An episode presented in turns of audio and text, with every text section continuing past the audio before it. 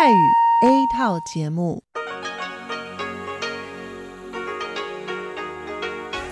ที่นี่สถานีวิทยุเรดิโอไต้หวันอินเตอร์เนชันแนล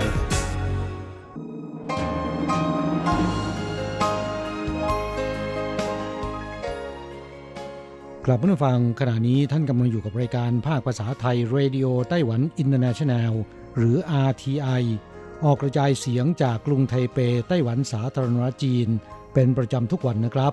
นอกจากรับฟังทางเครื่องรับวิทยุได้แล้ว ยังสามารถรับฟังรายการผ่านระบบออนไลน์ได้ที่ thai.rti.org.tw หรือที่ RTI Fanpage นะครับ ขอเชิญติดตามรับฟังรายการของเราได้ ตั้งแต่บัดนี้เป็นต้นไป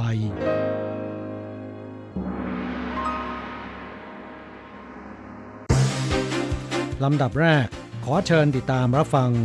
ข่าวประจำวัน สวัสดีค่ะ ท่านผู้ฟังที่เคารพ ช่วงของข่าวจากรายการเรดิโอไต้หวันอินเตอร์เนชันแนล ประจำวันอังคารที่ 27 พฤศจิกายน ปีพุทธศักราช 2561 สำหรับข่าวไต้หวัน มีดิฉันอัญชันทรงพุทธเป็นผู้รายงานค่ะ หัวข้อข่าวมีดังนี้นายกรัฐมนตรีไต้หวันชี้แจงข่าวปรับครมว่า รอเวลาที่เหมาะสม ไต้หวันกระจายแหล่งนำเข้าพลังงาน แก๊สธรรมชาติจากออสเตรเลียล็อตแรกลำเลียงถึงท่าเรือแล้ว ไต้หวันมั่นใจปีนี้นักท่องเที่ยวทะลุหลัก 11 ล้านคนครั้ง ตั้งเป้าปีหน้า 12 ล้าน งาน 2018 IT Month นักปั่นขาแรงเตรียมพบกับ Power Meter ติดบันไดและหมวกกันน็อกอัจฉริยะ พบสิ่งแปลกปลอมสีดำลอยอยู่ในหลอดวัคซีนไข้หวัดใหญ่ ทางการไต้หวันสั่งอายัดทั้งล็อต 4.3 แสนโดส เจ้าของรางวัล 10 ล้านใบเสร็จกำกับภาษีงวดเดือนกันยายนและตุลาคม ซื้อของที่เซเว่นอีเลฟเว่น4ราย และ Family Mart 2 ราย แพทย์เตือนอย่าลงเชื่อคำโฆษณา แผ่นแปะฝ่าเท้าช่วยทำให้สูงขึ้น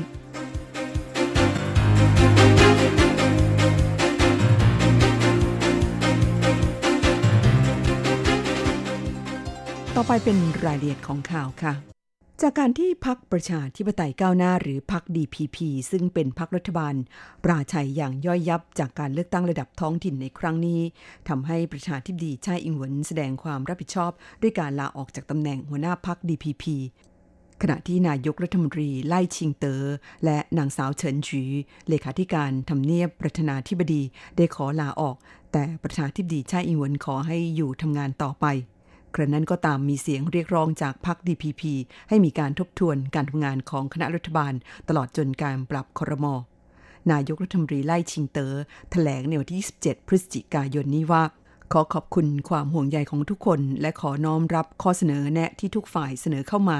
จะทบทวนการทำงานอย่างละเอียด พร้อมย้ำว่าจะปรับปรุงนโยบาย และการปฏิบัติงาน ให้สอดคล้องกับความต้องการของประชาชนมากที่สุด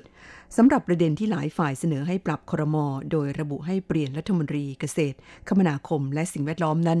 นายไล่ชิงเตอ๋อไม่ได้ชี้แจงโดยตรง แต่กล่าวเพียงว่าการปรับครมจะต้องรอเวลาที่เหมาะสม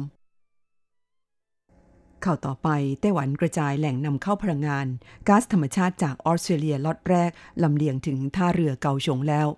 ไต้หวันจำเป็นต้องพึ่งพาการนำเข้าพลังงานจากต่างประเทศ และเพื่อกระจายความเสี่ยง บรรษัทปิโตรเลียมไต้หวันหรือ CPC จึงได้กระจายแหล่งนำเข้าให้มีความหลากหลายมากขึ้น ล่าสุดก๊าซธรรมชาติล็อตแรกที่สั่งซื้อจากออสเตรเลีย ได้ถูกส่งมาถึงท่าเรือเกาฉงแล้วเมื่อวันที่ 26 พฤศจิกายนที่ผ่านมา ถือเป็นการเปิดศักราชหน้าใหม่ให้กับวงการพลังงานของไต้หวันแถลงข่าวของ CPC ระบุว่า เรือบรรทุกแก๊สเหลวที่มีขนาดใหญ่ที่สุดในโลกคือ Pacific Breeze ได้เดินทางออกจากท่าเรือที่ออสเตรเลีย โดยมีนายสกอตต์มอริสัน นายกรัฐมนตรีออสเตรเลีย และนายอาเบะชินโซ นายกรัฐมนตรีญี่ปุ่นร่วมเป็นสักขีพยาน ใช้เวลาในการเดินทางประมาณ 1 สัปดาห์ ก่อนจะมาเทียบท่าที่ไต้หวันเมื่อวันที่ 26 พฤศจิกายน ตามนโยบายด้านพลังงานของรัฐบาลไต้หวัน ตั้งเป้าหมายไว้ว่า ภายในปีคริสต์ศักราช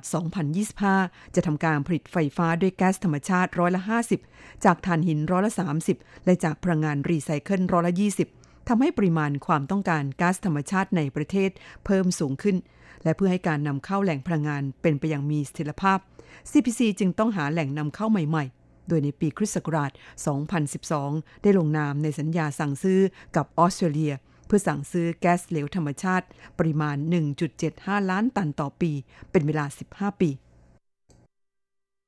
เข้าต่อไปไต้หวันมั่นใจปีนี้นักท่องเที่ยวทะลุหลัก 11 ล้านคนครั้ง ตั้งเป้าปีหน้า 12 ล้าน นายจางจินเซินรัฐมนตรีประจำสภาบริหาร ไต้หวันสาธารณจีนเปิดเผยว่า แม้ในช่วงกว่า 2 ปีที่ผ่านมา การท่องเที่ยวไต้หวันได้รับผลกระทบจากปัจจัยทางการเมืองทำให้นักท่องเที่ยวจีนเดินทางมาท่องเที่ยวไต้หวัน ลดลงอย่างหัวภาพ แต่เนื่องจากมีนักท่องเที่ยวจากประเทศอื่นเพิ่มขึ้นในอัตราก้าวกระโดดทำให้ในช่วง 3 ปีนี้จำนวนนักท่องเที่ยวต่างชาติที่เดินทางมาท่องเที่ยวไต้หวัน ทะลุหลัก 10 ล้านคนครั้ง และในปี 2018 นี้คาดว่าจะทะลุหลัก 11 ล้านคนครั้ง พร้อมกันนี้นายจังจินเซินยังตั้งเป้าปีหน้าว่า น่าจะทะลุหลัก 12 ล้านคนครั้ง เข้าต่อไปเตรียมส่องงาน IT Month นักปั่นขาแรงเตรียมพบกับ Power Meter ติดบันไดและหมวกกันน็อกอัจฉริยะ ต้หวันเตรียมจัดงาน 2018 IT Month ระหว่างวันที่ 28 พฤศจิกายน ถึง 3 ธันวาคมนี้ ที่ไทเป World Trade Center อาคารที่ 1 คณะกรรมการจัดงาน IT Month หรือเดือนแห่ง IT เปิดเผยในแถลงข่าวเมื่อวันที่ 26 พฤศจิกายนที่ผ่านมา พร้อมเปิดตัวสินค้าใหม่ ที่คาดว่าจะได้รับความสนใจจากผู้ชมงานมากที่สุดในปีนี้ ได้แก่หมวกนิรภัยอัจฉริยะที่ใช้เทคโนโลยี AR ติดกล้องทั้งด้านหน้าและหลัง สามารถประมวลสภาพแวดล้อมรอบตัว 360 องศา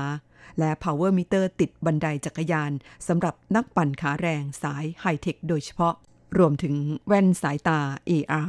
คณะกรรมการจัดงานเปิดเผยว่า งานปีนี้จัดขึ้นภายใต้ธีม นวัตกรรม ข้ามวงการ วิสัยทัศน์แห่งอนาคต ซึ่งแบ่งโซนจัดแสดงเป็น 3 ส่วน ได้แก่ แนวโน้มเทคโนโลยีในอนาคต เทคโนโลยีการศึกษา และอุปกรณ์ e-sport ทั้งนี้ IT Month เป็นมหกรรมสินค้าเทคโนโลยีที่ใหญ่ที่สุดของไต้หวัน เริ่มจัดมาตั้งแต่ปีคริสต์ศักราช 2001 ข้าวต่อไปพบสิ่งแปลกปลอมสีดำลอยอยู่ในหลอดวัคซีนไข้หวัดใหญ่ ทางการไต้หวันสั่งอายัดทั้งล็อต 4.3 แสนโดส นายหวังโปอี้เจ้าหน้าที่ฝ่ายตรวจสอบอาวุโส สำนักงานอาหารและยากระทรวงสาธารณสุข และสวัสดิการ ไต้หวันสาธารณจีน เปิดเผยเมื่อวันที่ 16 พฤศจิกายนที่ผ่านมาว่าจากการตรวจสอบวัคซีนป้องกันไข้หวัดใหญ่ของบริษัทซาโนฟีที่นำเข้าจากฝรั่งเศสเมื่อเดือนตุลาคมจำนวน 430,000 โดส ซึ่งเป็นการตรวจสอบตามระเบียบปฏิบัติของสำนักงงานอาหารและยา พบสิ่งแปลกปลอมสีดำขนาดจิ๋วหลอดละ1ถึง2ชิ้น ลอยอยู่ในหลอดบรรจุวัคซีน 4 หลอด ขณะนี้ได้สั่งอายัดวัคซีนล็อตนี้ไว้ทั้งหมดแล้ว และยังไม่มีการนำออกไปฉีดให้แก่ประชาชนทั้งนี้เมื่อประมาณ 2 เดือนก่อนเพิ่งเกิดกรณีวัคซีนป้องกันไข้หวัดใหญ่ของบริษัทซาโนฟี และกั๋วกวง เสื่อมสภาพเปลี่ยนสี และมีวัสดุสีขาวลอยอยู่ในหลอดบรรจุวัคซีนมาแล้วครั้งหนึ่ง โดยในครั้งนั้น วัคซีนล็อตเดียวกันบางส่วน ถูกนำออกไปฉีดให้กับประชาชน ซึ่งสร้างความหวั่นวิตกให้แก่ผู้คนโดยทั่วไปจนหลายคนไม่กล้าไปรับการฉีดวัคซีนเข้าต่อไปเจ้าของรางวัล 10 ล้านใบเสร็จกำกับภาษีงวดเดือนกันยายน ถึงเดือนตุลาคม ซื้อของที่7 e เ e ่ e อ4ราย และ Family Mart 2 ราย ร้านสะดวกซื้อในไต้หวัน 2 รายคือ7 e เ e ่ e และ Family Mart เปิดเผยว่า เจ้าของรางวัล 10 ล้านเหรียญไต้หวัน จากการออกรางวัลลอตเตอรี่ใบเสร็จไต้หวันงวดใหม่ คือเดือนกันยายนถึงเดือนตุลาคม 2561 ซื้อสินค้าในร้านของตน โดย7 e เ e ่ e ระบุว่า ลูกค้าที่โชคดีเป็นเจ้าของใบเสร็จที่ถูกรางวัลงวดนี้มีสีราย โดยรายที่โชคดีที่สุดคือซื้อกาแฟเพียงหนึ่งแก้ว ราคา 45 เหรียญจากร้านสาขาจูเป่ยเมืองชินจู ส่วนที่เหลืออีก 3 รายคือซื้อสินค้าในร้านสาขาชินอี้ กรุงไทเป สาขาผิงเจิ้น นครเทาหยวนและสาขาหนานจืนครเกาชง นอกจากนี้ยังมีลูกค้าโชคดีถูกรางวัล 2 ล้านเหรียญไต้หวันอีก 2 ราย ซื้อของในร้านสาขานิวไทเป และสาขาเทาหยวนขณะที่ Family Mart เผยว่า มีลูกค้า 2 รายถูกรางวัล 10 ล้านเหรียญไต้หวัน โดยเป็นลูกค้าที่ซื้อขนมปัง ราคา 30 เหรียญจากสาขาเน่ขูกรุงไทเป ส่วนอีกรายเป็นลูกค้าที่สาขาคุยจง นครไทจง และยังมีลูกค้าที่สาขายงคังจงเชี่ยวอีกหนึ่งราย ถูกรางวัล 2 ล้านเหรียญไต้หวันท่านี้กระทรวงการคลังไต้หวันจะออกรางวัลลอตเตอรี่ใบเสร็จกำกับภาษี หรือถงอีฟาเพี้ยวทุก 2 เดือน โดยจะออกรางวัลในวันที่ 25 ของเดือนขี้ถัดไป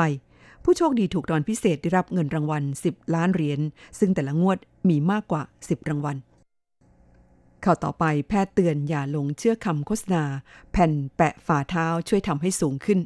3 เดือนสูงขึ้น 15เซนติเมตรโฆษณาแผ่นแปะฝ่าเท้าช่วยสูงขึ้นทางสื่อโซเชียล ได้รับความสนใจจากกลุ่มวัยรุ่นที่อยากสูงขึ้นเป็นอย่างมาก แพทย์เตือนว่าระวังถูกหลอก หากอายุเกินกำหนดใช้กี่เดือนกี่ปีก็ไม่ได้ผล ไม่ได้ทำให้สูงขึ้นแต่อย่างใด แต่จะเสียเงินฟรีนายแพทย์ลินอิ่งรัน กุมารแพทย์เปิดเผยว่า โดยทั่วไปเด็กผู้หญิงอายุ 16-17 ปี เด็กผู้ชายอายุ 18-19 ปี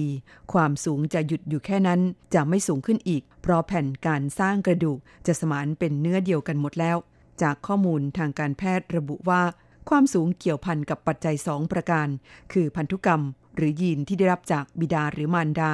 ส่วนอีกประการหนึ่งคือโภชนาการและการออกกำลังกาย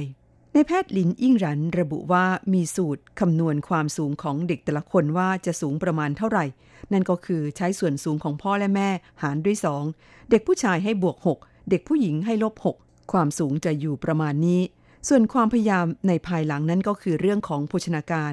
การพักผ่อนและการออกกำลังกาย ดังนั้นไม่ควรเชื่อคำโฆษณา เพราะจะทำให้ทั้งเสียเวลาและเสียเงินเปล่าๆ ท่านฟังค่ะที่ท่านรับฟังจบลงไปแล้วนั้นเป็นช่วงของข่าวไต้หวัน รายงานดิดิชันอ่านชันทรงพุทธค่ะ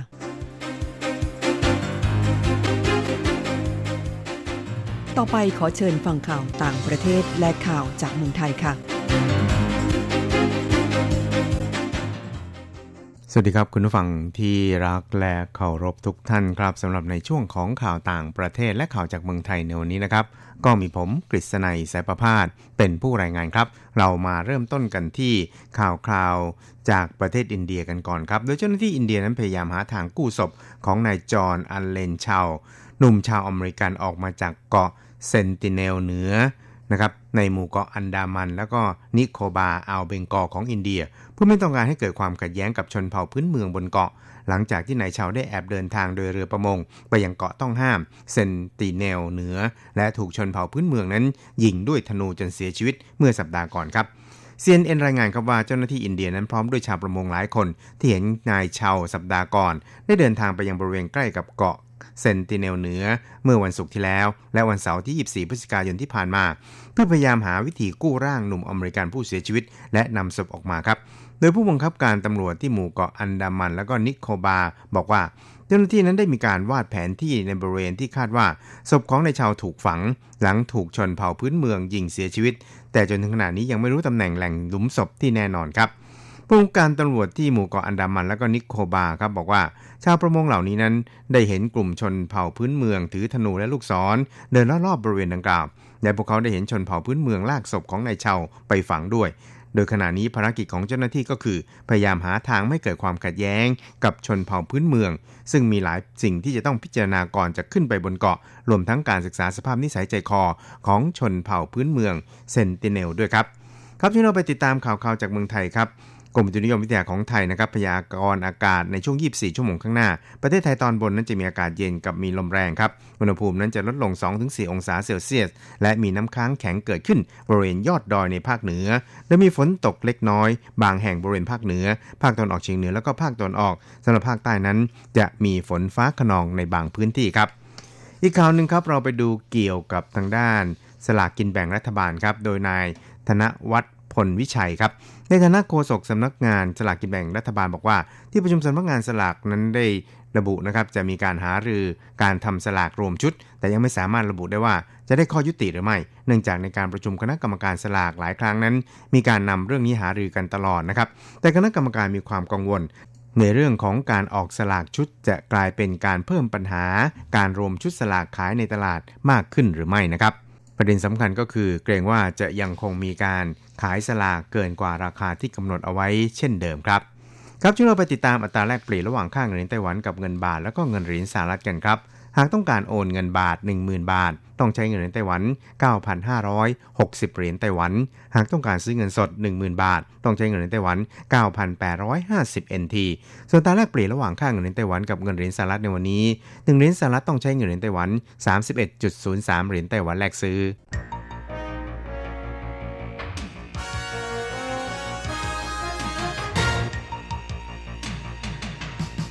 วิทยาการที่ก้าวหน้า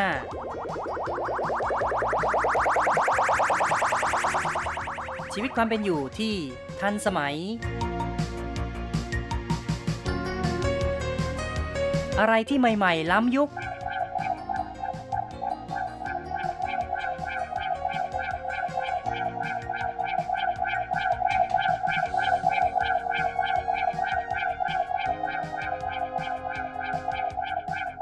อเชิญติดตามในไต้หวันไฮเทค ดำเนินรายการโดย แสงชัย กิตติภูมิวงศ์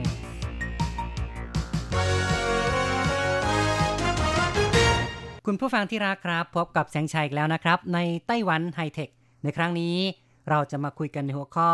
สถานีบริการพลังงานยุคใหม่ สถานีบริการพลังงานฟังแล้วก็แปลกๆเหมือนกันเนาะแต่ถ้าเกิดพูดถึงปั๊มน้ำมันหรือว่าสถานีบริการน้ำมันแบบนี้ ดูถ้าเราจะคุ้นเคยแล้วก็เข้าใจกันดีก็คือเป็นจุดที่ให้บริการเติมน้ำมันแก่รถยนต์รถมอเตอร์ไซค์ต่างๆ เป็นพลังงานแบบที่ใช้น้ำมันกันนะครับ แต่ว่าในอนาคตนั้นเนื่องจาก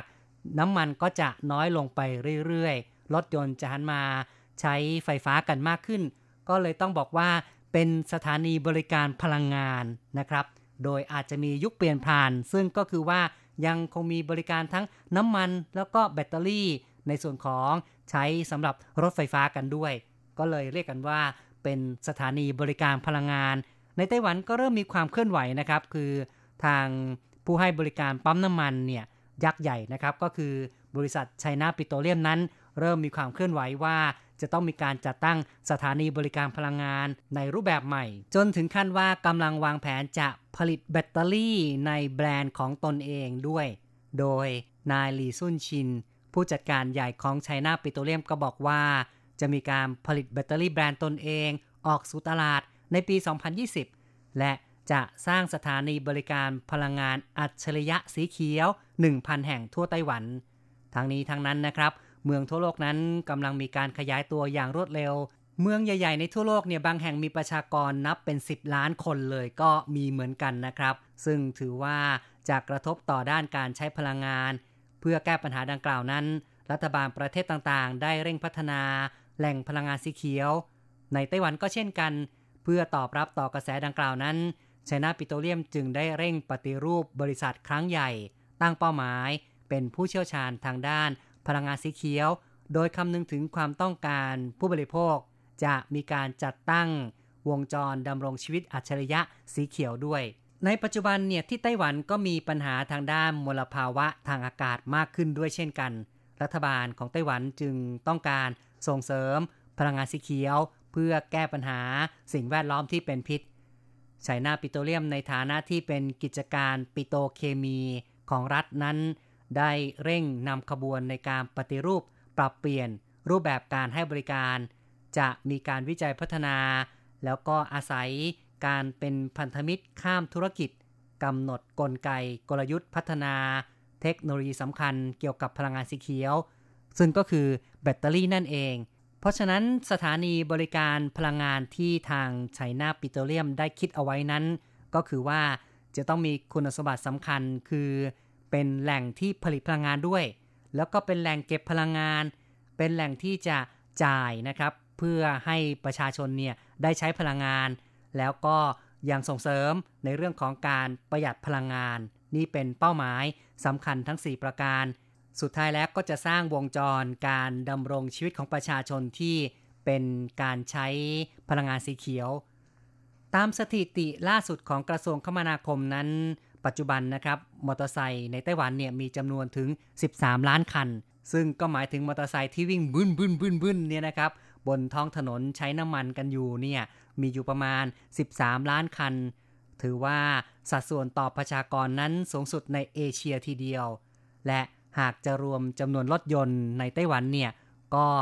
จะมีทั้งหมดนะครับ คือทั้งมอเตอร์ไซค์ทั้งรถยนต์เนี่ยมีอยู่ประมาณ 21 ล้านคันนะครับ ประชากรไต้หวันนั้นก็มีอยู่แค่ 22 ล้านคนเท่านั้น จึงกล่าวได้ว่าประชากรหนึ่งคนนั้นจะเป็นเจ้าของรถยนต์ หรือว่ารถมอเตอร์ไซค์หนึ่งคัน ก็คือว่าหนึ่งคนจะมียานยนต์ที่ใช้น้ำมันเนี่ยประมาณ 1 คัน โดยสัดส่วนแบบนี้ ก็ต้องบอกว่าจำนวนยานพาหนะที่มากมายอย่างนี้เนี่ยก็จะต้องนำมา ซึ่งปัญหาต่างๆ เกิดการติดขัดทางด้านจราจร เกิดมลภาวะทางอากาศ ในเมืองที่มีคนประชากรหนานแน่นแบบนี้ ก็ถือว่าจะมีปัญหามากมายเลยแหละ มีเรื่องของการหาที่จอดรถก็ยากๆนะครับ ก็เป็นสิ่งที่ต้องรอการปรับปรุงแก้ไข เพราะฉะนั้นรัฐบาลจึงเร่งดำเนินนโยบายด้านกฎหมาย กฎระเบียบต่างๆ รวมถึงอุดหนุนส่งเสริม ปรับเปลี่ยนพฤติกรรมการใช้ยานยนต์ของประชาชน ซึ่งก็จะเน้นว่าหันมาใช้ยานยนต์ไฟฟ้ากันมากขึ้นนะครับ ในขณะเดียวกันก็ต้องมีการก่อสร้างระบบสาธารณูปโภคเพื่อรองรับมากขึ้น ในอนาคตนั้นก็จะมีระบบรางมากขึ้นในไต้หวัน ตามเมืองต่างๆ ก็จะมีรถไฟฟ้าใช้กันมากขึ้นนะครับ คือเป็นระบบขนส่งมวลชนแบบรถไฟฟ้าที่เริ่มมีการวางแผนมากขึ้นไปเรื่อยๆ แต่ในส่วนของการแก้ปัญหาเกี่ยวกับปัญหาของยานยนต์มอเตอร์ไซค์หรือว่ารถยนต์นี้นะครับ ก็จะมีการส่งเสริม ให้ประชาชนนั้นนำเอารถยนต์มอเตอร์ไซค์รุ่นเก่ามาเปลี่ยนเป็นมอเตอร์ไซค์ไฟฟ้า ซึ่งจะช่วยแก้ปัญหามลภาวะทางอากาศ ในเดือนธันวาคมปี 2017 นั้นสภาบริหารของไต้หวันก็คือคณะรัฐมนตรีนั่นเอง ได้ส่งเสริม ยานพาหนะ ขั้นตอนที่ 3กำหนดเป้าหมายว่าเมื่อถึงปี 2030 นั้น รถเมล์ทั่วไต้หวันก็จะเป็นรถเมล์ไฟฟ้า พอถึงปี 2035 นั้น ก็จะ หยุดขายมอเตอร์ไซค์น้ำมันนะครับ คือไม่ได้บอกว่าจะหยุดใช้มอเตอร์ไซค์น้ำมันนะครับ หยุดขายหยุดผลิต เพราะว่าคงต้องดำเนินการแบบค่อยเป็นค่อยไปแหละ ไม่สามารถที่จะสั่งห้ามในทันทีได้ ก็เริ่มจากการหยุดขายกันไปก่อน พอถึงปี 2040 ก็เหมือนกันแหละ ก็จะเริ่มหยุดขายรถยนต์น้ำมัน และเชื่อว่าในอนาคตนั้นก็คงจะต้องมีการกำหนดเส้นตายว่าถึงปีไหนห้ามใช้ยานยนต์น้ำมันทั้งหมดนะครับ ต้องหันมา ใช้เป็นยานยนต์ไฟฟ้า เริ่มตั้งแต่ปีไหนปีไหนก็คงจะมีการกำหนดกันต่อไปละปัญหามลภาวะทางอากาศนั้นกำลังทวีความรุนแรง จะมีการรายงานว่าแต่ละปีเนี่ยนะก็จะมีฝุ่น PM 2.5 ถึงสัญญาณเตือนสีแดงอะไรขึ้นมาเป็นต้นนะครับ เพราะฉะนั้นทางสภานิติบัญญัติของไต้หวันก็มีการผ่านกฎหมายวาระสามป้องกันมลภาวะทางอากาศด้วย จะเห็นได้ว่าในอนาคตนั้นก็จะมีกระแสการเปลี่ยนมาใช้ยานยนต์ไฟฟ้ามากขึ้น กระตุ้นให้เกิดการใช้พลังงานสีเขียวมากขึ้นด้วย จะเห็นได้ว่ารัฐบาลไต้หวันนั้นพยายามส่งเสริมการพัฒนาอุตสาหกรรม พลังงานสีเขียวอย่างเต็มที่ แต่ว่าปัจจัยด้านราคาของยานยนต์ไฟฟ้า ที่ยังคงมีราคาสูงอยู่ และก็ยังมีความสับสนนะครับ ความหลากหลายของแบตเตอรี่ ซึ่งในปัจจุบันนี้ที่ไต้หวันเนี่ยนะครับ แบตเตอรี่ก็จะมีทั้งระบบชาร์จ แล้วก็ระบบเปลี่ยน ยกตัวอย่างมอเตอร์ไซค์ไฟฟ้าที่รัฐบาลส่งเสริม ให้ประชาชนมีการใช้งานมากขึ้น ถ้าพูดถึงมอเตอร์ไซค์ระบบเปลี่ยนแบตเตอรี่นั้นก็คือมอเตอร์ไซค์โกโกโร่เป็นหัวหอกเลยนะครับสำหรับปัจจุบันนั้นก็เริ่มมีสถานีเปลี่ยนแบตเตอรี่ขยายไปเรื่อยๆ แต่ว่าอีกแบบหนึ่งอีกรูปแบบหนึ่งนั้น ก็จะเป็นมอเตอร์ไซค์แบบที่ชาร์จแบตเตอรี่ ก็ได้แก่ e-moving นะครับ นี่ก็ต้องใช้ระบบว่าต้องแต่ละคืนนะครับ ก็ต้องคอยมาชาร์จไฟเข้าไปเพื่อใช้งาน หรือไม่งั้นวิ่งวิ่งไปก็ต้องหาจุดชาร์จแบตเตอรี่ ซึ่งถือว่ามีข้อเสียเปรียบทางค่าย Gogoroนะครับ คือทางบริษัทโกโกโร่นั้น ใช้ระบบเปลี่ยนแบตเตอรี่ เพียงแค่ไม่กี่นาทีนะครับ หรือนับเป็นวินาทีก็ยังได้เลย สามารถที่จะเปลี่ยนแบตเตอรี่ และวิ่งต่อไปได้ แต่ระบบการแชร์ลิงแบตเตอรี่นั้นก็ดูเหมือนว่าต้องจ่ายค่ารายเดือนประชาชนจะรู้สึกว่าค่อนข้างจะสิ้นเปลืองมากกว่า อย่างไรก็ตาม ในส่วนของการชาร์จแบตเตอรี่ ก็อาจจะว่าถูกกว่านะครับ คือไม่ต้องจ่ายค่ารายเดือน ซื้อแบตเตอรี่มาแล้ว ก็ชาร์จเองที่บ้านได้หรือว่าชาร์จที่จุดชาร์จ ชาร์จเท่าไหร่ก็ใช้เท่าไหร่ ไม่ต้องมีค่าใช้จ่ายแบบเป็นจ่ายประจำทุกเดือน ก็ถือว่ามีข้อดีข้อเสียแตกต่างกันไป แต่ในส่วนของประชาชนนั้นก็ จะเกิดความรู้สึกว่าลังเลสับสน เอ๊ะ แล้วฉันจะเลือกใช้แบบไหนจะดีกว่ากันนาะอันไหนจะประหยัดกว่า อันไหนจะสะดวกกว่า คิดไปคิดมาเลยคิดว่า โอ้ยอย่างนี้ก็ใช้น้ำมันต่อไปดีกว่า ไม่ต้องเปลี่ยนใช้ไฟฟ้าให้วุ่นวาย นี่จึงเป็นอุปสรรคอย่างหนึ่งในการที่จะส่งเสริม ให้ประชาชนนั้น หันมาใช้ยานยนต์ไฟฟ้ามากขึ้น และก็เพื่อแก้ปัญหาดังกล่าวนั้น ทางไชน่าปิโตรเลียมนี่ก็เร่งส่งเสริมการวิจัยพัฒนาทางด้านแบตเตอรี่ ในขณะเดียวกันจะดำเนินการตอบสนองต่อนโยบาย รัฐบาลด้วยการตั้งสถานีบริการพลังงานสีเขียว อัจฉริยะ ให้แก่ประชาชนใช้บริการได้ ทั้งในด้านการชาร์จแบตเตอรี่ หรือว่าการเปลี่ยนแบตเตอรี่ด้วยลีซุนชิน ผู้จัดการใหญ่ของไชน่าปิโตรเลียมบอกว่า จากการที่หน่วยงานวิจัยกลั่นน้ำมันของไชน่าปิโตรเลียม แล้วก็สถาบันพลังงานสีเขียวได้ร่วมมือกันทางด้านเทคโนโลยี สำคัญเกี่ยวกับวัสดุแบตเตอรี่ จึงทำให้ไชน่าปิโตรเลียมนั้นได้ก้าวเข้าสู่ตลาดพลังงานสีเขียว และจะร่วมมือกับผู้ผลิตยานยนต์ เพื่อการพัฒนาผลิตแบตเตอรี่ ให้บริการแก่ประชาชน โดยจะจัดตั้งทั้งส่วนของการชาร์จเร็ว หรือว่าการเปลี่ยนแบตเตอรี่ เป็นการตอบสนองต่อกระแส พลังงานสีเขียว และในอนาคตนั้น ก็อย่างที่บอกไว้คือชนะปิโตรเลียมนั้นก็จะ ทำการผลิตแบตเตอรี่ด้วยแบรนด์เนมของตนเองเข้าสู่ท้องตลาด จะมีการจัดตั้งสถานีบริการพลังงานสีเขียวอัจฉริยะ แล้วก็จะประสานกับเครือข่าย การผลิตกระแสไฟฟ้าชุมชน และถึงขั้นสุดท้ายนั้น จะร่วมมือกับผู้ค้าปลีกแขนงอื่น ๆ สร้างวงจรชีวิตความเป็นอยู่แบบพลังงานสีเขียว ให้บริการที่หลากหลาย แก่ประชาชนด้วย คุณภาพที่เต็มเปี่ยมตอบสนองต่อบุคคลแต่ละคนทีเดียวนายหลี่ซุนชินนั้นก็บอกว่า ในส่วนของเทคโนโลยีแบตเตอรี่นั้น China Petroleum มีการพัฒนา วัสดุขั้วลบที่เรียกว่า LTO ลิเธียมไทเทเนตนะครับ แล้วก็มีการพัฒนาแผ่นแบตเตอรี่ โมดูลในการผลิตแบตเตอรี่ และจะมีการนำมาประยุกต์พัฒนาเป็นผลิตภัณฑ์ต่าง แล้วก็มีเป้าหมายอย่างหนึ่งว่าจะแก้ปัญหาแบตเตอรี่ปัจจุบันนั้นมีการใช้งานต่ำนะครับ คือสามารถใช้งานได้ต่ำ อย่างเช่น แบตเตอรี่แบบลิเธียม ในรถยนต์ ไฟฟ้า ที่เมื่อชาร์จไฟปล่อยไฟแล้วก็จะใช้งานได้สั้นนะครับ เพราะฉะนั้นก็จะมีการวิจัยพัฒนาว่า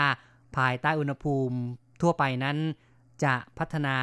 วัสดุขั้วลบของแบตเตอรี่ เพื่อขยายอายุการใช้งานมากขึ้น นายหลีซุนชินนะครับก็บอกว่าได้พัฒนาวัสดุขั้วลบสำเร็จในขั้นหนึ่งแล้ว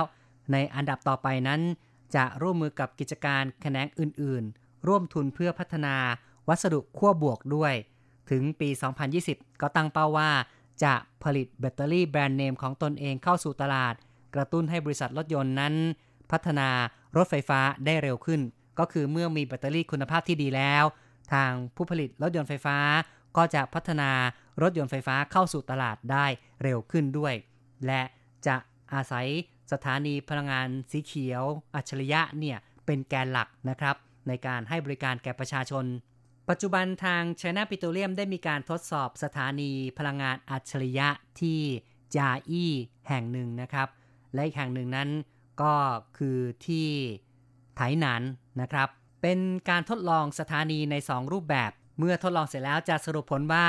แบบไหนดีกว่ากัน ก็จะยึดถือเป็นต้นแบบเพื่อจัดตั้งสถานีพลังงานสีเขียว 1,000 แห่งภายในปี 2020 ตามนโยบายของรัฐบาล นายหลีซุนชินบอกว่า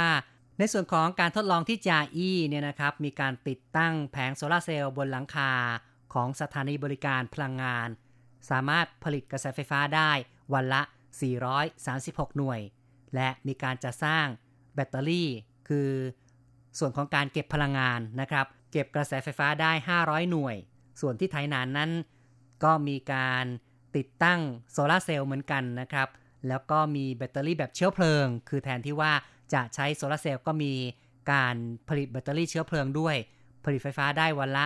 160 หน่วย เป็นแนวความคิดว่าสถานีบริการพลังงานนั้นสามารถผลิตกระแสไฟฟ้าได้ เพื่อบริการให้แก่ประชาชน ในขณะเดียวกันรูปแบบการให้บริการนั้น เนื่องจากว่าประชาชนอาจจะใช้เวลาที่สถานีบริการมากขึ้นนะครับ แต่ก่อนเนี่ยเติมน้ำมันแป๊บเดียวก็ไปกันแล้ว แต่ในอนาคตถ้าเป็นระบบการชาร์จแบตเตอรี่อาจต้องอยู่ที่สถานีบริการนานขึ้น ก็คงจะต้องให้บริการเกี่ยวกับอาหารเครื่องดื่มควบคู่ไปด้วยครับก็เป็นหลักการแล้วนะครับ เป็นแนวความคิดว่าในอนาคตนั้น สถานีบริการ พลังงานอัจฉริยะจะมีรูปร่างหน้าตาในลักษณะอย่างนี้ คุณผู้ฟังครับการพูดคุยในรายการไต้หวันไฮเทคในครั้งนี้เห็นทีต้องขอยุติลงกรอย่าลืมกลับมาพบกับไต้หวันไฮเทคในครั้งต่อไป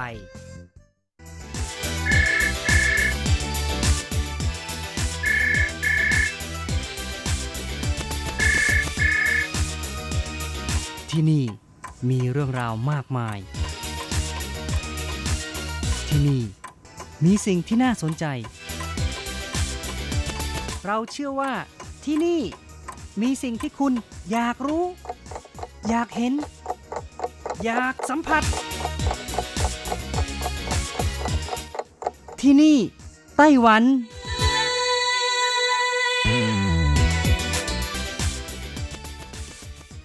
สวัสดีค่ะ คุณผู้ฟังที่รักทุกท่านพบกันช่วงเวลาที่นี่ไต้หวันกับรัชรัตน์ยนต์ชวนพร้อมกับเนื้อหาสาระดีๆ ที่เกี่ยวข้องกับในไต้หวันมาเล่าสู่กันฟัง ประจำทุกสัปดาห์ ในสัปดาห์นี้ก็เช่นกันค่ะ ก็มีเรื่องราวการย้อนอดีตของห้องสมุดที่จัดให้ฟังเพลงจากแผ่นเสียงเกากึก ที่เมืองซันฉงของนครนิวไทเป และเรื่องราวของห้องสมุดที่น่าสนใจในไต้หวัน 5 อันดับแรกมาเล่าสู่กันฟังค่ะ ห้องสมุดก็เป็นแหล่งแสวงหาความรู้ข้อมูลข่าวสารที่หลากหลายตามความสนใจและความต้องการของตนเอง รวมทั้งยังเป็นสถานที่รวบรวมข้อมูล และปัจจุบันนะคะ บางห้องสมุดก็จัดมุมที่สร้างความบันเทิงให้กับคนที่เข้าไปอ่านหนังสือ หรือยืมหนังสืออีกด้วยค่ะ ปัจจุบันเป็นยุคดิจิทัล ห้องสมุดทั้งหลายทั่วโลก หรือแม้แต่ในไต้หวันเองนะคะ ก็ประสบกับความท้าทายทางเทคโนโลยีสมัยใหม่ เพราะฉะนั้นการลงทุนเกี่ยวกับห้องสมุดจึงต้องปรับเปลี่ยนกลยุทธ์ มีการสรรหาระบบการจัดการที่มีประสิทธิภาพ รวมทั้งการสร้างเนื้อหาข้อมูลดิจิทัล และยังมีการปรับเปลี่ยนจากที่มุ่งเน้นการดึงดูดให้คนเข้าห้องสมุด ให้กลายเป็นห้องสมุดที่เดินไปหาผู้ใช้บริการเป็นต้นค่ะ นอกจากนี้แล้วก็ยังมีเรื่องที่น่าสนใจก็คือ มีบางห้องสมุดนะคะ ที่เคยเป็นห้องสมุดเก่า แต่หลังผ่านการบรณะ ก็มีการผสมผสานวัฒนธรรมของเก่าๆเข้าไปด้วย ยกตัวอย่างเช่น ห้องสมุดสาขาเมืองซันฉงของนครนิวไทเป หลังบุรณะที่ต้องใช้เวลานานถึง 11 เดือน และเริ่มเปิดบริการในปลายเดือนตุลาคมที่ผ่านมา ได้นำเอาแผ่นเสียงเก่าๆ ที่มีคุณค่าในการย้อนยุคมาจัดแสดงให้ผู้คนเข้าไปชม เข้าไปสัมผัสกับการฟังเพลงเก่าๆ จากแผ่นเสียงที่หายากในปัจจุบันนะคะสาเหตุที่ต้องทำอย่างนี้นะคะ เนื่องจากว่าในอดีตที่เมืองซันฉงของนครนิวไทเป เป็นแหล่งผลิตแผ่นเสียงที่สำคัญของไต้หวันนั่นเองค่ะสำหรับเนื้อที่ของห้องสมุดแห่งนี้มีประมาณ 750 พิง หรือประมาณ 2,475 ตารางเมตรค่ะ จัดที่นั่งให้ฟังแผ่นเสียงแบบสบายๆ มีพื้นที่กว้าง ทั้งนี้เดิมนั้นห้องสมุดซันฉงแห่งนี้ก็มีความชำรุดสุดโทรมมาก หลังคาและผนังรั่วหลายแห่งนะคะ ในที่สุดก็ทำการปิดห้องสมุดและบูรณะใหม่ แต่เนื่องจากเมืองซันฉงในอดีตนั้น เป็นแหล่งผลิตแผ่นเสียงที่สำคัญที่ใหญ่ที่สุดในไต้หวัน เพราะฉะนั้นทางกรมวัฒนธรรมของนครนิวไทเป จึงคิดว่าน่าจะมีการปรับเปลี่ยนโฉมใหม่ของห้องสมุด ให้เป็นสถานบันเทิงสำหรับบรรดาคนที่สนใจฟังเพลงเก่าๆ จากแผ่นเสียงค่ะ และยังเป็นการย้อนยุคอีกด้วย และอีกประการหนึ่งก็คือ มีประชาชนจำนวนไม่น้อยค่ะ ที่รักการฟังแผ่นเสียงในสมัยก่อน และยังมีการเก็บสะสมแผ่นเสียงเอาไว้ แล้วก็นำมาบริจาคมากถึง 8,000 แผ่นอีกด้วย ซึ่งในวันที่ทำพิธีเปิดห้องสมุดแห่งนี้ นายจูลี่หลุน ผู้ว่านครนิวไทเป คนปัจจุบันก่อนที่จะมีการเลือกตั้งในวันที่ 24 พฤศจิกายนนะคะ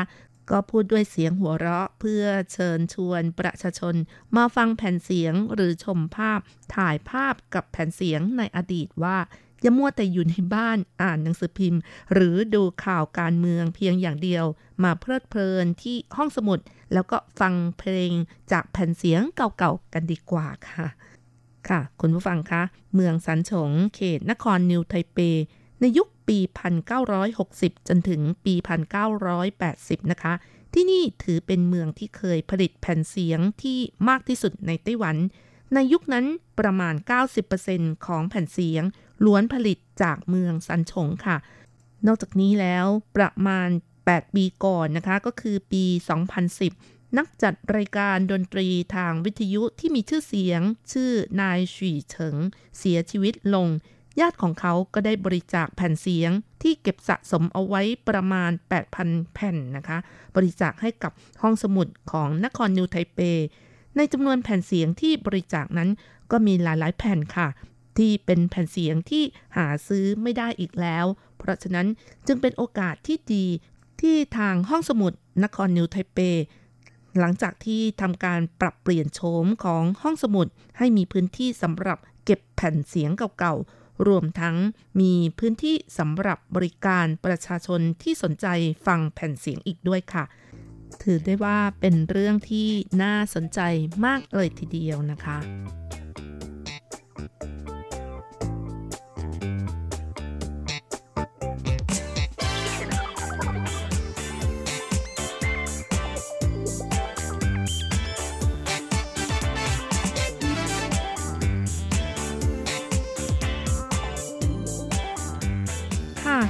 ไปกว่านี้นะคะก็คือทางห้องสมุดยังมีการจัดแสดงเครื่องเล่นแผ่นเสียงอีกมากมาย ที่มีอายุนับร้อยปี ที่ยืมมาจากนายหลินเปิ่นโปนะคะ ซึ่งเป็นครูใหญ่ที่เกษียณอายุแล้ว แต่ว่าได้เก็บสะสมเครื่องเล่นแผ่นเสียงจำนวนมาก มีทั้งผลิตในประเทศอังกฤษ ประเทศเยอรมัน และประเทศฝรั่งเศสเป็นต้นค่ะ โดยนำมาจัดแสดงไว้ในห้องสมุด เขตที่ให้บริการให้ประชาชนฟังเล่นได้ เพื่อให้เกิดบรรยากาศแบบย้อนยุคอีกด้วยค่ะ เพราะฉะนั้นคุณผู้ฟังท่านใดหรือว่าใครก็ตามนะคะ ที่สนใจฟังเพลงจากแผ่นเสียงเก่าๆ ก็อย่าลืมไปฟังไปชมไปถ่ายภาพไว้เป็นที่ระลึกกันนะคะ หืม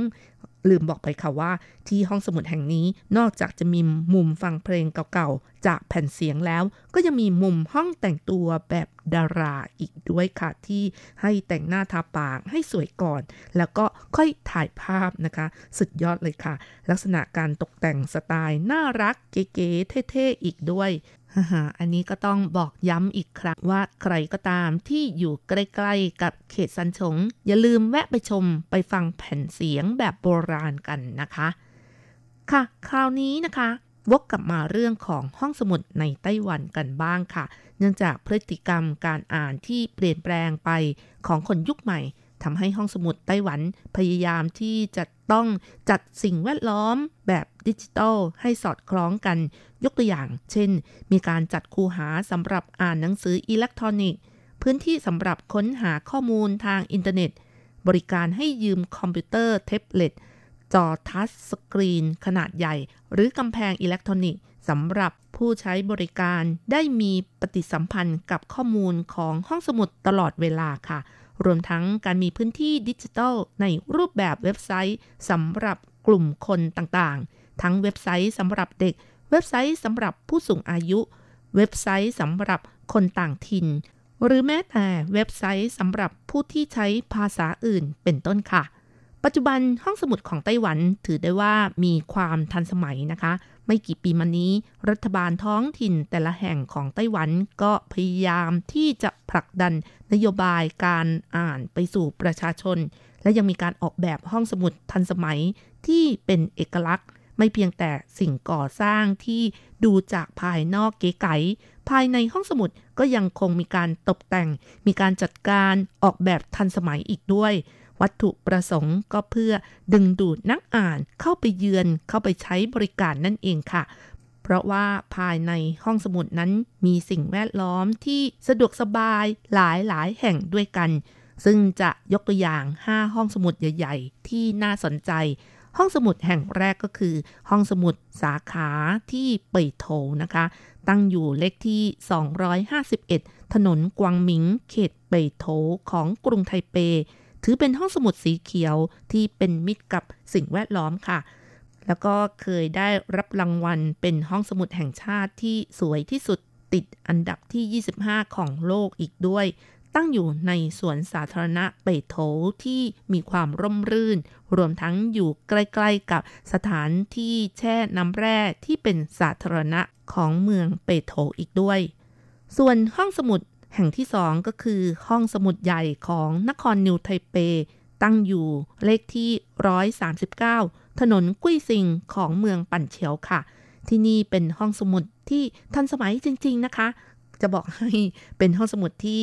เป็นแห่งแรกที่เปิดบริการ 24 ชั่วโมงค่ะสำหรับคนที่ต้องการอ่านหนังสือ แล้วก็ยังมีจุดยืมบริการคืน หนังสืออย่างรวดเร็ว การจัดสถานที่สวยงามเป็นเอกลักษณ์ ใช้แนวความคิดตกแต่งที่มีบรรยากาศของประเทศต่างๆ อย่างเช่น สไตล์ยุโรปเหนือ สไตล์ญี่ปุ่น สไตล์เกาะบาหลีเป็นต้นค่ะ และที่สำคัญนะคะ ก็คือมีความสะดวกสบาย พื้นที่โต๊ะและระยะห่างกว้างขวาง เพื่อให้ผู้ที่รักการอ่านจะได้อ่านหนังสืออย่างจุใจค่ะ ห้องสมุดแห่งใหม่ตอบสนองต่อคนทุกระดับทุกอายุ ห้องสมุดแห่งนี้ยังได้ใช้ระบบหยิบวางสิ่งของระดับสูงในคลังสินค้าอีกด้วย เพื่อประยุกต์เป็นระบบหยิบและวางหนังสืออัตโนมัตินะคะทำให้ขั้นตอนหยิบหนังสือใช้เวลาเพียง 30 วินาทีเท่านั้น โอ้โห เห็นไหมคะคุณผู้ฟัง ฟังแล้วอยากจะเข้าไปอ่านหนังสือกันบ้างหรือเปล่าคะคุณผู้ฟังท่านใดที่อยู่ในไต้หวัน หากคืนไหนนอนไม่หลับอย่าลืมค่ะ อยากจะหาข้อมูลหาความรู้ใหม่ๆ ก็สามารถไปใช้บริการได้นะคะ ที่ห้องสมุดสาขาใหญ่ของนครนิวไทเปอยู่ที่เมืองปันเฉียวนั่นเองค่ะ อยู่ใกล้ๆกับโรงพยาบาลหยาตงนะคะ ส่วนห้องสมุดแห่งที่ 3 ที่น่าสนใจก็คือห้องสมุดหุยปินที่โตเลี้ยว ซึ่งตั้งอยู่ที่เลขที่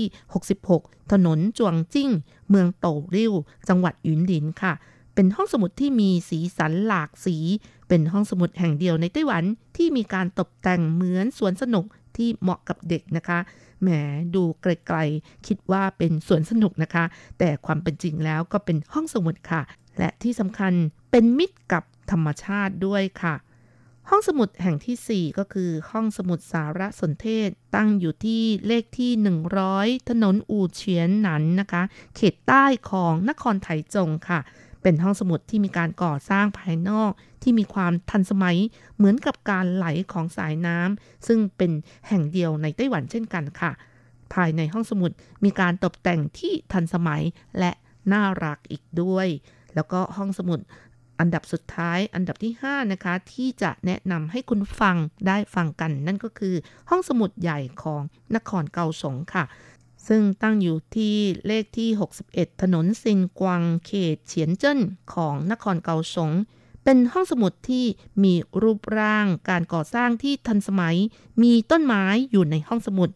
ในห้องสมุดมีต้นไม้ สามารถกันแดดได้ด้วยนะคะ อาศัยหลักที่ว่า มีต้นไม้ในห้องสมุด ในห้องสมุดมีต้นไม้ และมองจากภายนอกแล้ว มีความสวยงาม และเป็นมิตรกับสิ่งแวดล้อมเช่นกันค่ะ ด้านบนของอาคารสามารถมองทิวทัศน์ในยามค่ำคืนได้ มีทั้งอุปกรณ์ซอฟต์แวร์ฮาร์ดแวร์เพียบนะคะแล้วก็มีการจัดกิจกรรมการอ่านและการสัมมนาจากผู้อยู่ในวงการหนังสือที่มีชื่อ กลายเป็นศูนย์รวมการอ่านหนังสือที่ใหญ่ที่สุด ของนครเก่าสงค่ะ เอาละค่ะคุณผู้ฟังเรื่องราวของห้องสมุดเก่าที่มีการบูรณะของเมืองซันชง นครนิวไทเป กลายมาเป็นส่วนหนึ่งของห้องฟังแผ่นเสียง เก่ากึกในช่วงเวลาที่นี่ไต้หวันรวมทั้งเรื่องราวของห้องสมุดที่น่าสนใจ 5 อันดับแรกในไต้หวันนะคะ จบลงแล้วค่ะ และอย่าลืมค่ะ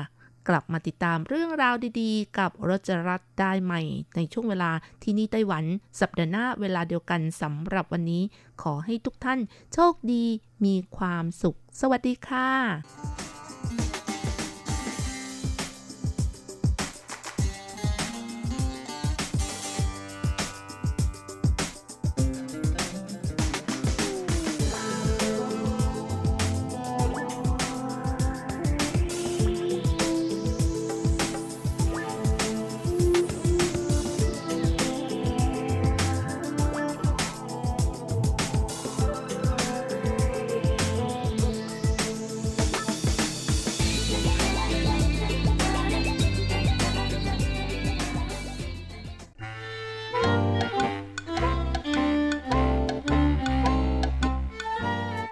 รื่องที่เป็นข่าว ทุกเรื่องที่เป็นกระแสในสังคมไต้หวัน เราจะจับมาเล่าให้คุณฟังทุกสัปดาห์ ผ่านมุมมองของคนรุ่นใหม่ที่นี่ RTI พร้อมหรือยัง ถ้าพร้อมแล้ว เปิดหู เปิดตา เปิดใจ ไปกับรายการ มิติใหม่ ไต้หวัน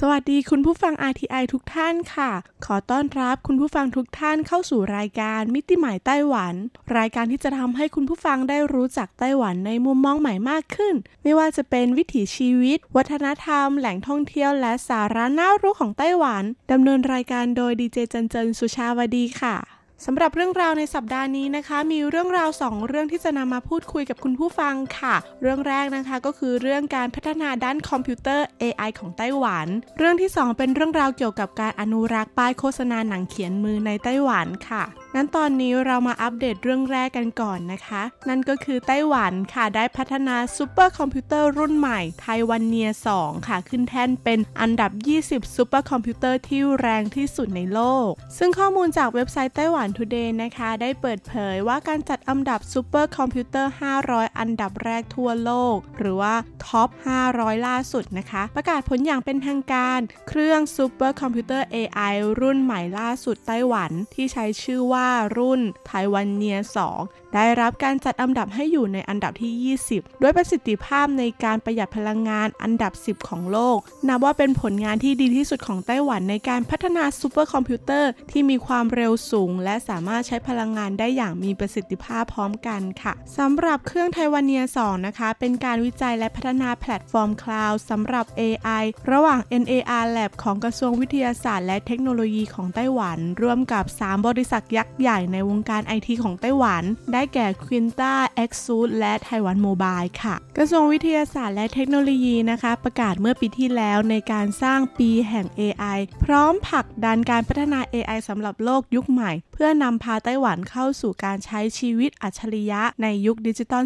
4.0 ซึ่งการสร้างแพลตฟอร์มคลาวด์ประมวลผล AI นะคะ ก็เป็นหนึ่งใน 5 ยุทธศาสตร์สำคัญ ของกระทรวงวิทยาศาสตร์และเทคโนโลยี ที่กำหนดไว้ใน Taiwan AI Action Plan หรือแผนพัฒนาอุตสาหกรรมด้าน AI ของไต้หวัน โดยก็มีวัตถุประสงค์เพื่อส่งเสริมการวิจัยพัฒนา AI ระดับชาติ ควบคู่กับสภาพแวดล้อมการให้บริการแบบคลาวด์ตลอดจนเป็นฐานสำคัญของการพัฒนาด้านปัญญาประดิษฐ์ในไต้หวันค่ะ ซึ่งเครื่อง Taiwania 2นะคะ เป็นซูเปอร์คอมพิวเตอร์ที่ประกอบขึ้นจากคอมพิวเตอร์ในเครือข่าย 252 โหนด แต่ละหน่วยโหนดมีหน่วยประมวลผล CPU 2 หน่วย และ GPU ที่ทันสมัยที่สุด 8 หน่วย เครื่องไทวาเนีย 2 ถูกสร้างและได้รับการออกแบบที่ทัดเทียมในระดับเดียวกับนานาชาติ ซึ่งในการทดสอบเชิงลึกด้านการประมวลผลข้อมูลขนาดใหญ่โดยนักวิทยาศาสตร์นะคะ พบว่ามีประสิทธิภาพในการประมวลผลที่สูงมาก นอกจากนี้ด้านการประหยัดพลังงาน พบว่าTaiwania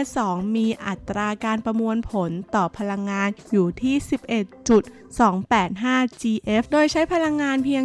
798 kW ในขณะที่เครื่องใช้ความเร็วในการประมวลผลที่ 9 pflop ซึ่งสรุปได้ว่า Taiwania นะคะ เป็นซูเปอร์คอมพิวเตอร์ที่มีประสิทธิภาพในการประหยัดพลังงานมากที่สุดในประวัติศาสตร์ของไต้หวันค่ะ ซึ่งคุณเฉินเหลียงจีรัฐมนตรีว่าการกระทรวงวิทยาศาสตร์ และเทคโนโลยีของไต้หวัน ก็ได้เปิดเผยว่าโครงการนี้เป็นโครงการที่มีขนาดใหญ่ นอกจากระบบหลักของเครื่องแล้ว ยังรวมถึงแพลตฟอร์มการให้บริการซอฟต์แวร์ต่าง ๆ ตลอดจนอุปกรณ์พลังงาน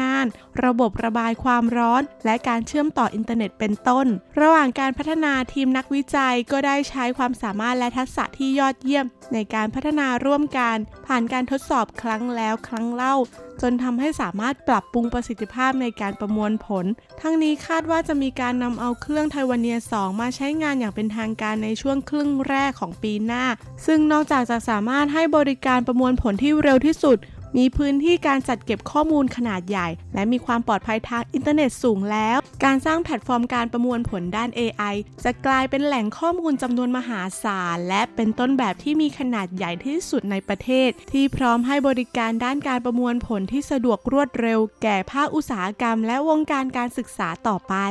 พลังการประมวลผลของเครื่องไทวเนีย200ละ 50 ก็จะถูกนำมาใช้ในงานของรัฐบาลต่างๆ เช่น ระบบหุ่นยนต์อัจฉริยะ ศูนย์ทดสอบรถยนต์แบบไร้คนขับ ศูนย์วิจัยพัฒนานวัตกรรม AI ซึ่งเป็นไปตามแผนที่กำหนดไว้ รวมถึงเพื่อใช้ในการวิจัยทางวิชาการค่ะ ส่วนที่เหลืออีกร้อยละ 50 จะถูกนำมาใช้งานเกี่ยวกับอุตสาหกรรมนวัตกรรม การใช้งานปัญญาประดิษฐ์ในด้านเทคโนโลยีทางการเงิน การผลิตอัจฉริยะ การรักษาพยาบาลอัจฉริยะ หรือว่าการวิเคราะห์ด้านสุขภาพ และเมืองอัจฉริยะเป็นต้น ซึ่งก็จะเป็นการกระตุ้นให้เกิดการพัฒนาด้านเทคนิค และบริการที่เกี่ยวข้องกับปัญญาประดิษฐ์ หรือ AI ในไต้หวันให้มีความก้าวหน้ามากากยิ่งขึ้นค่ะ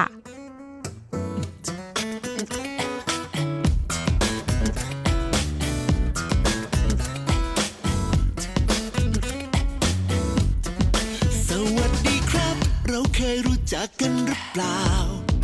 ท่าทางคุ้นคุ้นแค่ผมมองคุณยังไม่ค่อยชัดเงยหน้าสักนิด ให้ผมมีสิทธิ์ได้รู้จัก อยากมองยิ่งนัก สักวินาทีอยากเห็นหน้า แต่แล้วเธอก็ไม่มองแล้วเธอ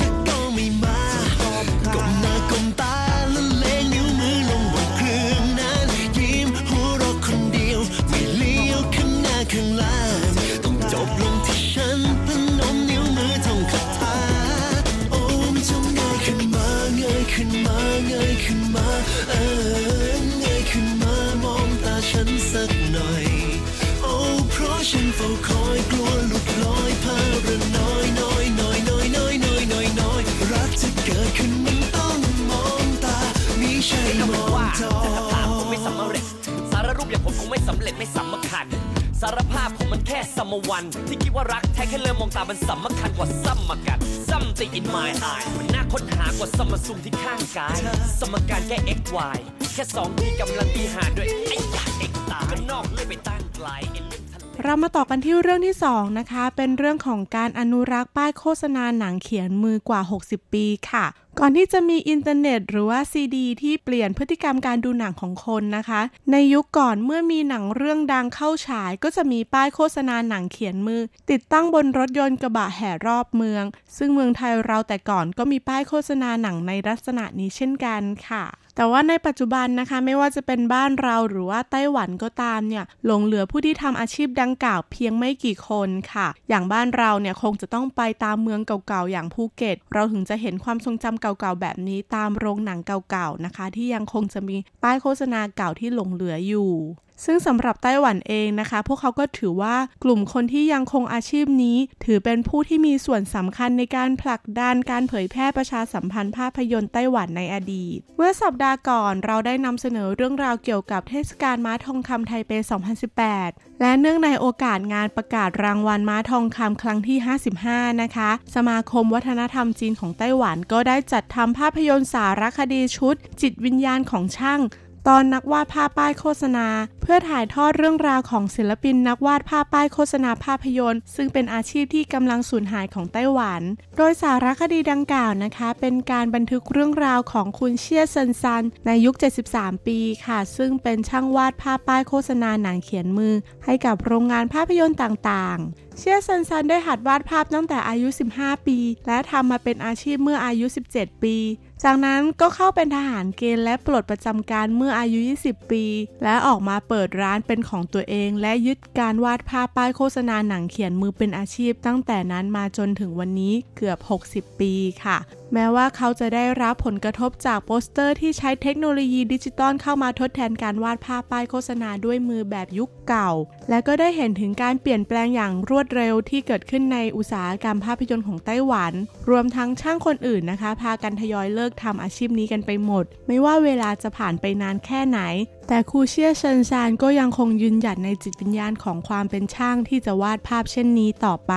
เท่าที่เขาจะสามารถทำให้กับวงการภาพยนตร์ได้ เชียซันซานนะคะ เกิดเมื่อปีคศ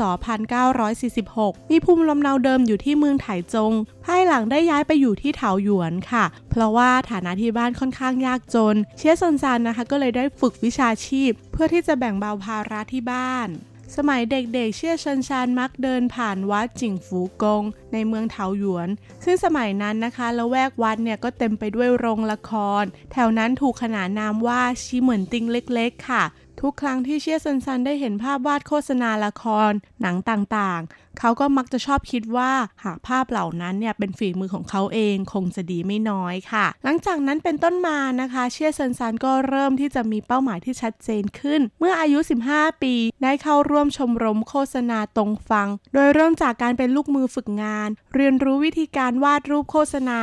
จากเด็กฝึกงานนะคะ ผ่านไป 60 กว่าปี ก็ได้กลายมาเป็นครูศิลปินในการวาดรูปป้ายโฆษณาหนังค่ะ ซึ่งเชี่ยซันซานก็ได้เล่านะคะว่าช่วงเวลาที่เป็นเด็กฝึกงานในชมรมโฆษณาเนี่ย ตอนนั้นไม่ได้รับค่าแรงนะคะ ไม่มีที่พักแล้วก็อาหารให้ค่ะ อาจารย์ที่สอนเด็กก็จะไม่เอ่ยปากสอนว่าจะต้องทำยังไง ซึ่งเราต้องเป็นคนสังเกตเองว่าอาจารย์เขาทำยังไง คอยดูและก็เรียนรู้ด้วยตนเองค่ะ โดยทั่วไปต้องใช้เวลา 3-4 เดือนถึงจะมีฝีมือในระดับที่ใช้ได้ ซึ่งเชี่ยซันซานก็เรียนรู้เทคนิคการวาดรูปอย่างขยันขันแข็งและมุ่งมั่น ใช้เวลา 2 ปีจนฝีมือการวาดภาพถึงขั้นที่สามารถที่จะวาดรูปป้ายโฆษณาเองได้ค่ะ เชี่ยซันซานยังได้เล่าอีกค่ะว่าตอนนั้นจะปั่นจักรยานกับเพื่อนจากเถาหยวนไปที่ซีเหมินติงในกลางดึก และใช้ไฟฉายเพื่อส่องป้ายโฆษณา เพื่อที่จะเก็บเกี่ยวและเรียนรู้เทคนิคการวาดรูปให้มีความละเอียด มีความหลากหลายมากยิ่งขึ้นรวมทั้งเทคนิคการวาดรูปคนให้มีความเป็นสามมิติ และดูมีพลังชีวิตมากขึ้น ในช่วงระหว่างปี 1960 จนถึงปี 1980 ถือเป็นยุคทองของโรงละครและภาพยนตร์ในไต้หวัน ตอนนั้นเชี่ยซันซานได้ทำงานร่วมกับโรงละคร 7 แห่ง รับงานและวาดภาพทั้งวันทั้งคืนค่ะ ตั้งแต่ปี 1986 คอมพิวเตอร์ปรินเตอร์นะคะ ค่อยๆ เข้ามาแทนที่ป้ายโฆษณาภาพยนตร์ อีกทั้งร่วมกับอุตสาหกรรมโรงละครที่ค่อยๆ ซบเซาลง นักวาดภาพหลายๆ ท่านก็เกษียณ หรือไม่ก็ผันตัวไปทำมาค้าขายอย่างอื่น คงเหลือเพียงแต่เชี่ยซันซานค่ะที่ยังคงใช้พู่กันในการสร้างสรรค์โฆษณา เพื่อรักษาเสน่ห์และเอกลักษณ์ของป้ายโฆษณาในยุคเก่าไว้ ในปัจจุบันเหลือเพียงโรงละครจงหยวนที่เถาหยวน ที่ยังคงแขวนป้ายภาพโฆษณาของเชี่ยซันซานไว้ เชี่ยซันซานยังได้บอกนะคะว่าภาพใบนี้มีอายุ 60 ปีแล้ว ไม่เคยคิดมาก่อนเลยว่าในสมัยนั้นมีเพื่อนพี่น้องในวงการมากมาย ตอนนี้เหลือเพียงเขาคนเดียวที่ยังคงวาด แต่นี่ก็เป็นงานอดิเรกของเขาค่ะ และเพื่ออนุรักษ์ศิลปะแขนงนี้เอาไว้ และให้เด็กรุ่นหลังได้เห็นถึงความสวยงาม และเสน่ห์ของป้ายยุคเก่า ขอเพียงแค่ยังพอมีแรงที่จะวาด วาดได้นานแค่ไหนก็จะขอยังคงวาดต่อไปเรื่อยๆ ค่ะหลาย ๆ ครั้งที่ได้ศึกษาชีวประวัติ หรือว่าเรื่องราวของศิลปินนะคะ ทุกท่านล้วนมีสิ่งหนึ่งที่เหมือนกัน นั่นก็คือการรักและชอบในสิ่งที่ทำและให้ความเสมอต้นเสมอปลายในการทำในสิ่งที่รัก เราทุกคนล้วนมีงานอดิเรกที่แตกต่างกันไป ตามความชอบของแต่ละคน แต่จะทำอย่างไรที่จะทำให้งานอดิเรก งานที่รักกลายเป็นอาชีพ สิ่งนี้ตั้งหากค่ะที่เป็นสิ่งที่ท้าทาย แต่หากทำได้ก็เป็นกำไรชีวิตค่ะแต่อย่างไรก็ตามนะคะ หลาย ๆ ครั้งที่เราอาจไม่ได้ทำในสิ่งที่รัก แต่หากเรารักในสิ่งที่เราทำนะคะ มันก็เป็นวิธีการหาความสุขให้กับชีวิตที่ดูจำเจ สำหรับวันนี้เราก็ได้ฟังเรื่องราวเกี่ยวกับไต้หวัน ตั้งแต่เรื่องคอมพิวเตอร์ ความล้ำสมัยของไต้หวัน ไปจนถึงการอนุรักษ์ ความเป็นดั้งเดิมของป้ายโฆษณาหนังเขียนมือ จะเห็นได้ว่าไต้หวันนะคะ ถึงแม้ว่าจะมีมุมที่พัฒนาด้านเทคโนโลยีได้อย่างก้าวไกล แต่อีกมุมหนึ่งไต้หวันก็ให้ความสำคัญกับวัฒนธรรมที่ถือเป็นรากเหง้า และการแสดงความเป็นอัตลักษณ์ของไต้หวัน เหมือนดังคำคมที่ว่า หากเรารู้ว่าเราเป็นใคร เราจะเดินไปข้างหน้าได้อย่างมั่นคงค่ะ ช่วงนี้ก็หมดเวลาของรายการมิติใหม่ไต้หวันแล้ว ท่านผู้ฟังที่มีข้อสงสัยหรือว่าอยากทราบเรื่องอื่น ๆ สามารถที่จะติดชม พูดคุยกันเข้ามาได้นะคะ ที่อีเมล thai rti.org.tw หรือบน Facebook RTI Fanpage อย่าลืมวงเล็บถึงมิติใหม่ไต้หวันด้วยนะคะ ขอสุขสวัสดีจงมีแด่คุณผู้ฟังทุกท่านค่ะ แล้วพบกันใหม่อาทิตย์หน้าสำหรับวันนี้ สวัสดีค่ะ